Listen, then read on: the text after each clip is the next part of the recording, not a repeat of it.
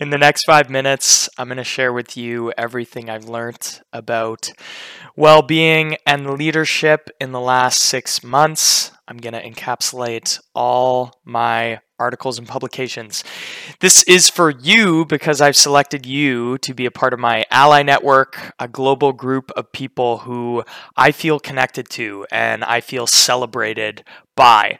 Two times per year, I provide you with an update on everything I'm doing and give you a bunch of free insights and products.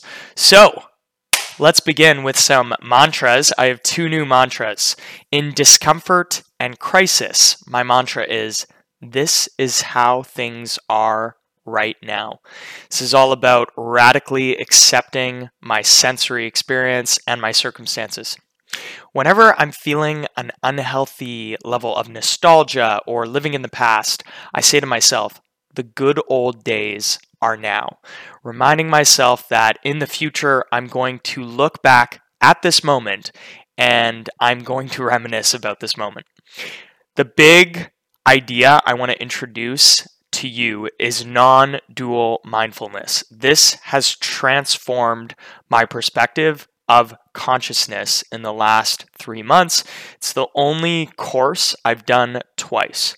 So, non dual mindfulness is all about the dissolution of the egocentric view of the world. So, in other words, it's the idea that there's no subject, there's no me or you who is watching consciousness and selecting thoughts. There's only the object, which is our sensory experience, our vision, our feelings. So, few principles of non dual mindfulness I want to introduce to you.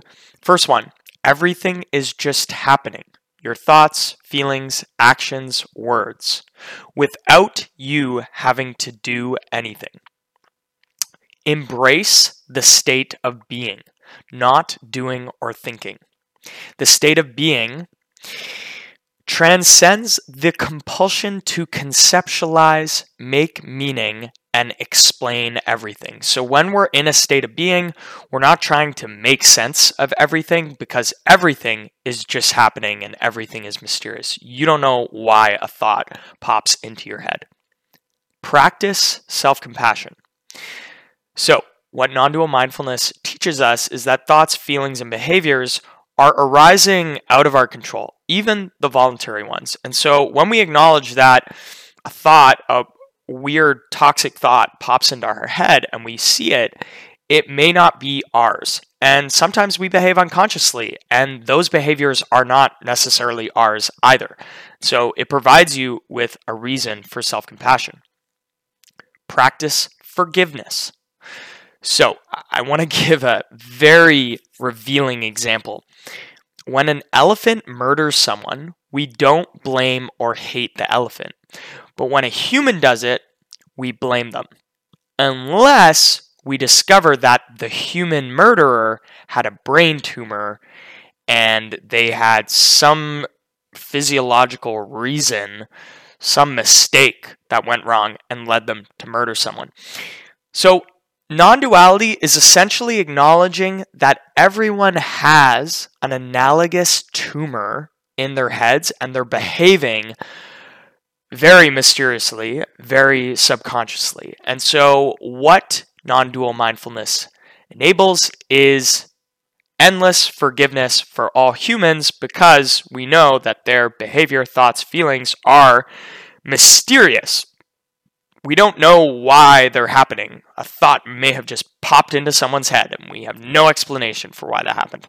All right, I want to encapsulate everything I've learned about this in one quote True freedom comes in realizing what the mind is like when you stop pretending you're in control of your experience. So I no longer like I no longer believe that I am controlling reality. Even my voluntary decisions. Like a sudden wave of motivation may come through my body. I don't know where that motivation came from. All right, want to jump into six articles I published. I'm going to give you the headline and the main takeaway. One human at a time. This is my advice for human connection in one sentence. Focus on one human at a time. Event efficiency. Optimize your event for creating a sense of belonging. Make sure to use the right inputs. The science of social bonding. The best way to cultivate relationships in a group of humans is not through talking, but through movement, music, touch, and song. The dynamite versus the candle.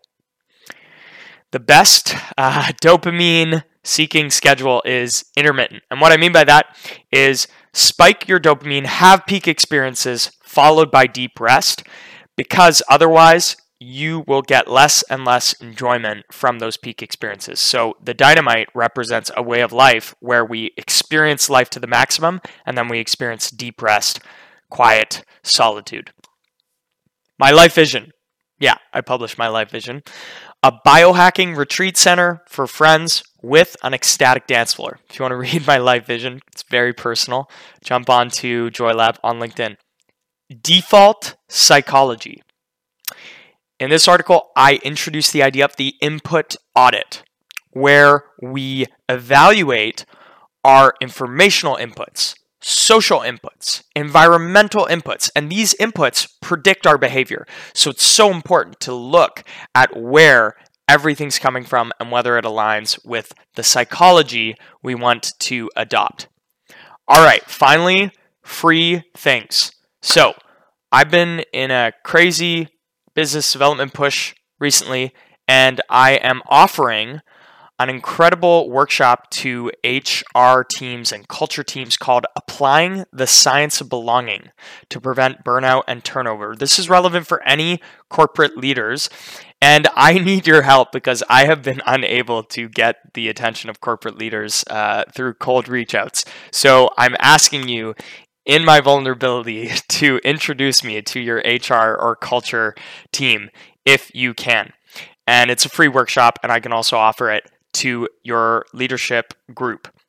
I have one free month of Sam Harris's Waking Up, which is an introduction to non duality. You can sign up using the code below. I can give you uh, my access to my paid podcast. I publish bi weekly. It's the only place you can follow me because I quit social media. I will comp you. Just click free when you sign up. Lastly, there's this incredible life quotient assessment. It's like your IQ, but for your entire life. It's by Mindvalley. I've done it three times. I recommend you take a look.